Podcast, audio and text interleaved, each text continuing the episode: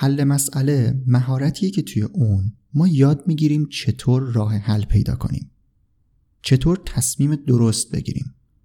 برای مسائلی که توی مسیر کاری یا شخصیمون پیش میاد. مسئله یا پرابلم صرفا به مشکلات مربوط نمیشه. تغییر دادن شرایط و رفتن از یک نقطه به یک نقطه دیگه هم مسئله است. یعنی خیلی وقتا ما خودمون مسئله رو می‌سازیم. ما همیشه با پرابلم سر و کار داریم. مثل موج آبیه که مدام داره میره و میاد. فقط سایز اون تغییر می‌کنه. پس جعب ابزار ما برای حل مسئله باید آماده شده باشه. اینکه بتونیم مسئله رو تشخیص بدیم عوامل ایجادش رو بررسی کنیم به راه حل فکر کنیم تصمیم گیری کنیم تا در نهایت بتونیم مسئله رو حل کنیم. سلام من رضا توکلی و توی این قسمت می‌خوایم با حل مسئله آشنا بشیم پادکست فوربو قسمت 87 پرابلم سالوینگ یا حل مسئله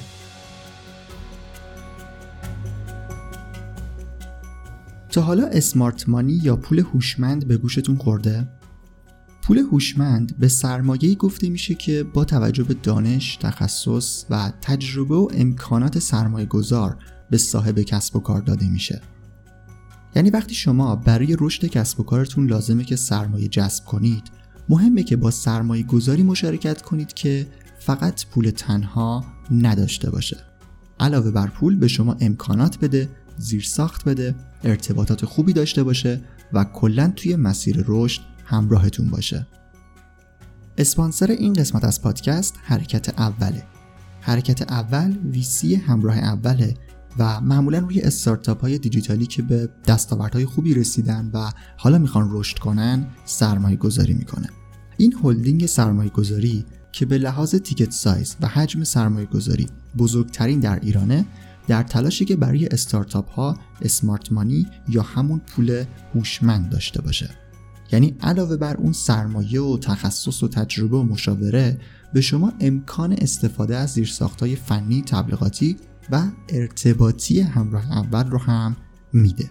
برای اطلاعات بیشتر در مورد حوزه های سرمایه گذاری و استارتاپ های این مجموعه می‌تونید به سایتشون حرکت اول سر بزنید. حرکت اول همراه کارآفرینان تراز اول.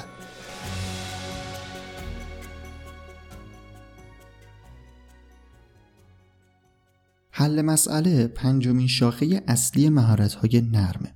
توی قسمت 80 پادکست یه دور همه مهارت‌های نرم رو بررسی کردیم و حالا به پنجمیش رسیدیم که اگر گوش نکردید پیشنهاد می‌کنم توی برنامهتون بذارید اون قسمت رو. توی سایت فوربو forbodm.com به صورت کاملتر و توی اینستاگرام ام هم خیلی جمع جور یک سری اطلاعاتی رو در مورد مهارت های نرم منتشر می‌کنیم که اگر دوست داشتید می‌تونید اونها رو هم دنبال کنید خب اول از همه چیز بیاید یه تعریف از مسئله داشته باشیم. ببینیم چی هست اصلا و ما می‌خوایم چی رو در واقع حل کنیم. اگر بخوایم نگاه خیلی دقیقی به موضوع داشته باشیم باید مسئله و مشکل رو تفکیک کنیم. معمولا اینطوری تعریف می‌کنن که مشکل یه چیز غیر مشخص و مبهمه. می‌تونه اصلا احساسی باشه. یعنی ما با نگاه کردن با کار کردن با ارتباط برقرار کردن با چیزی می‌تونیم حس بکنیم که یه مشکلی اونجا وجود داره. مشکل رو هم توی انگلیسی تروبل میگن و مسئله رو پرابلم مسئله یکم واضح تره یعنی توی یک فرایندی که قرار بوده به ما یه نتیجه مشخص بده اون نتیجه به دست نمیاد. به این میگن مسئله. یه مسئله هست که باید حلش کنیم تا به نتیجه که می‌خواستیم برسیم در واقع برسیم. الان دارم از لحاظ معنای کلمه میگم وگرنه شاید ما با جفتشم بگیم مشکل. توی زندگی و مسیر شخصی آدما بیشتر مشکل وجود داره به اون معنایی که گفتم. ولی در فضای کسب و کار بیشتر ما با مسئله ها روبرو میشیم. دنبال نتایج خاصی هستیم ولی به دستشون نمیاریم یا کارهایی که انجام دادیم منجر به یه اتفاق ناخواسته میشن. یه خطایی رو به وجود میارن. یا حتی ممکنه از بیرون کسب و کار. چیزی جلوی فرایندهایی که داریم رو بگیره و یا باعث ایجاد خطا و دردسر برای ما بشه. این چیزایی که گفتم در واقع تعریف مسئله در فضای کسب و کار هست. حالا برای حل مسئله یا پرابلم سالوینگ ما باید یاد بگیریم که چطور این خطاها و ایرادها رو شناسایی کنیم و اونها رو حل کنیم. دقیقا اول این قسمت هم اشاره کردم که ما باید یاد بگیریم چطور راه حل پیدا کنیم. قبل از اینکه اصلا بخوام وارد این قضیه بشم که چطور باید مسئله رو حل کنیم چه کارهایی باید براش انجام بدیم می‌خوام به یک موضوع مهم اشاره کنم که قبل از حل مسئله است. ببینید مهارت های نرم زیرشاخه های مختلفی دارن که کنار هم قرار دادن این زیرشاخه ها در نهایت باعث میشن که توی اون مهارت اصلی به یک توانایی برسیم. مثلا توی مهارت های میان فردی یا interpersonal که توی قسمت 85 فوربو یه دور معرفیش کردم ما باید مهارت ارتباطات یا communication رو هم داشته باشیم. جز پیش نیازهای اون می‌تونه باشه در واقع. توی مهارت حل مسئله هم ما نیاز به یک سری مهارت جانبی داریم که دو تاش تقریبا اصلا قبل از شروع حل مسئله به ما کمک زیادی می‌کنه. یعنی اگر این دو مهارت رو نداشته باشیم باهاشون آشنا نباشیم روشون کار نکرده باشیم ممکنه که در ادامه مسیر حل مسئله کار ما رو سخت کنن و باعث بشن آدم مناسبی در حل مسئله نباشیم. این دو مهارت مربوط به تفکر انتقادی و ذهنیت یا نگرش مثبت میشه.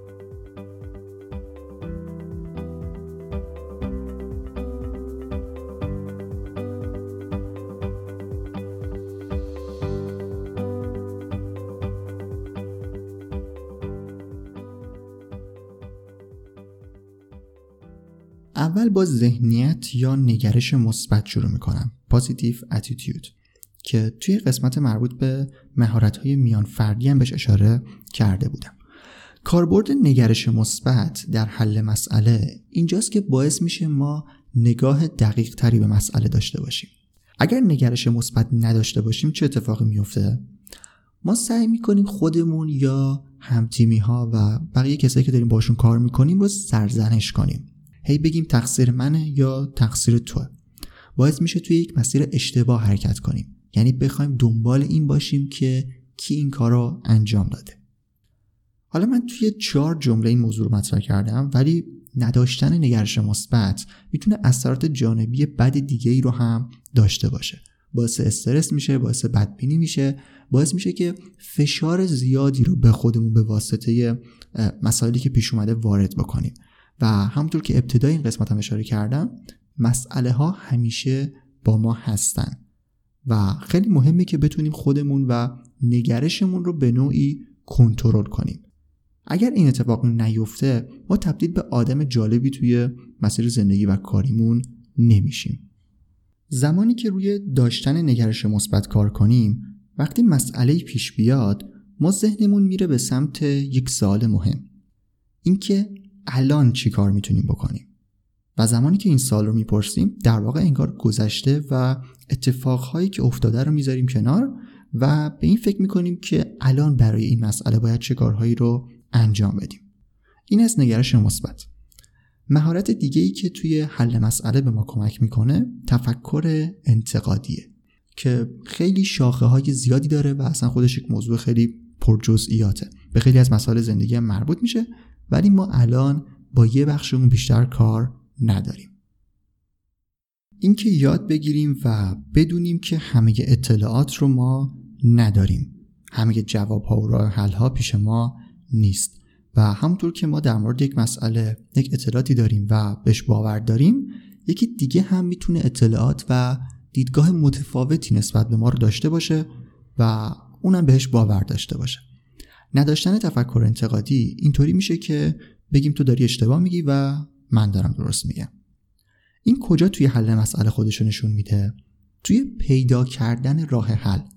زمانی که ما با همتیمی ها و کسایی که باشون کار می‌کنیم داریم دنبال راه حل میگردیم ممکنه که نظرات خودمون و توانایی خودمون رو به نوعی دست بالا بگیریم و به نظرات بقیه اهمیت ندیم. در واقع اولویت بذاریم روی حرف خودمون. این باعث میشه که فکر کنیم خودمون همه چی رو می‌دونیم و بخوایم با فرمون خودمون مسئله رو حل کنیم. در حالی که توی جلسه ها و گفتگوها و کار تیمی لازمه که نظرات همه یک وزن مساوی داشته باشن. حالا در مورد کار گروهی و تیم ورک توی قسمت بعدی بیشتر توضیح میدم. خب هنوز مراحل این که چطور مسئله رو حل کنیم رو نگفتم ولی خیلی لازم بود که به این موضوع اشاره کنم. چون اگر این دو مورد رو یعنی نگرش مثبت و تفکر انتقادی رو بهشون توجه نکنیم توی پروسه‌ای که الان می‌خوام بهش اشاره بکنم و مراحلش رو بگم به مشکل می‌خوریم. پس بدونید که لازمه که روی این دو مهارت جانبی وقت بذارید چون توی حل مسئله مثل یه جور پیش نیاز میمونن. حالا بریم با پنج مرحله اصلی حل مسئله آشنا بشیم.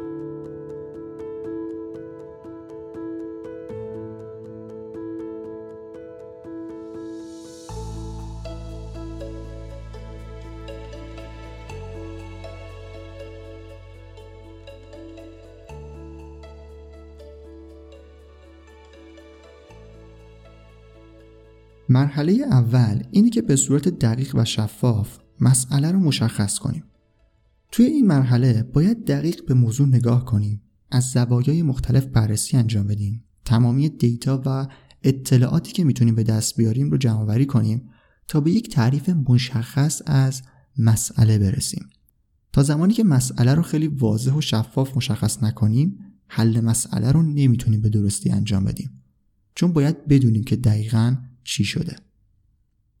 زمانی که به تعریف شفاف از مسئله رسیدیم باید بریم سراغ دومین مرحله. توی این مرحله باید بگردیم و تمامی دلایلی که فکر می‌کنیم باعث ایجاد این مسئله شدن رو بذاریم روی میز. ممکنه عامل ایجاد مسئله یکی باشه ممکنه ده تا باشه. به هر حال توی هر مدل کسب و کاری مسائل مختلفی ممکنه پیش بیاد و همه دلایلشون یکی نیست. ولی در نهایت باید از بین دلایلی که فکر می‌کنیم باعث ایجاد مسئله شدن دلایل اصلی و کلیدی رو در بیاریم و یه جورایی اونا رو شناسایی کنیم. مهارت آنالیز کردن توی این بخش می‌تونه به کمکمون بیاد. وقتی که دلایل ایجاد مسئله رو مشخص کردیم توی مرحله سوم میاییم و به تمامی راه حل هایی که می‌تونن اون دلایل رو حل کنن مشکلشون رو رفع کنن فکر می‌کنیم. هم این مرحله هم مرحله قبل بهتره که به صورت گروهی انجام بشه. مثلا همه اعضای یک پروژه‌ای که به مسئله خوردن بیان با هم فکر بکنن به موضوع. تفکر انتقادی توی این مدل کارهای گروهی خیلی نقش خودش رو نشون میده. مرحله چهارم که خودش می‌تونه یک مهارت جدا حساب بشه تصمیم گیریه در واقع اینجاست که ما باید برای یک مسئله مشخص یک راه حل مشخص رو انتخاب بکنیم. و توی مرحله پنجم برای اون زمان بندی مشخص داشته باشیم و فرایندها رو ارزیابی بکنیم تا ببینیم که آیا درست راه حل انتخاب کرده بودیم یا نه. اگر به هر دلیلی مسئله باقی و حل نشد باید این مراحل رو دوباره تکرار بکنیم و با دقت بیشتری بخش راه حل ها رو مد نظر قرار بدیم. مشخص کردن ددلاین و زمان مشخص برای به نتیجه رسوندن فرایند حل مسئله خیلی عامل مهمیه. چون باید دقیقا ببینیم که این تصمیم ما این کار ما باعث تغییراتی توی مسئله میشه یا نه. اگر توی زمان مشخص مسئله با راه حل هایی که انتخاب کردیم حل نشد طبیعتا باید راه حل های دیگه رو انتخاب بکنیم. اینم از فرایند پنج مرحله حل مسئله.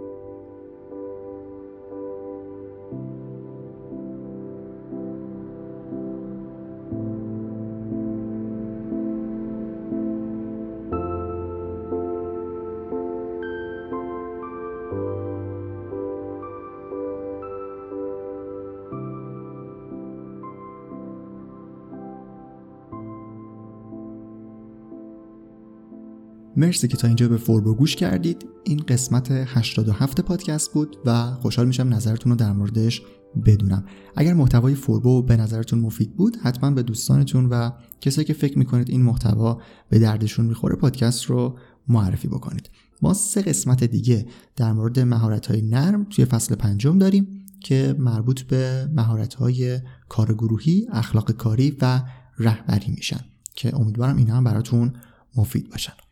سایت فوربو forbodm.com و اینستاگرام فوربو ام رو هم می‌تونید دنبال بکنید. لینک مقالاتی که مرتبط باشن با این قسمت پادکست رو هم توی قسمت توضیحات گذاشتم که راحت می‌تونید پیداش بکنید. لینک پرسشنامه فوربو هم توی قسمت توضیحات هست که اگر وقت بذارید و اون رو تکمیل بکنید کمک بزرگی به فوربو کردید. توضیح دیگه ای نیست. من رضا توکلی و مرسی که تا انتها به فوربو گوش کردید و مرسی از حرکت اول اسپانسر این قسمت.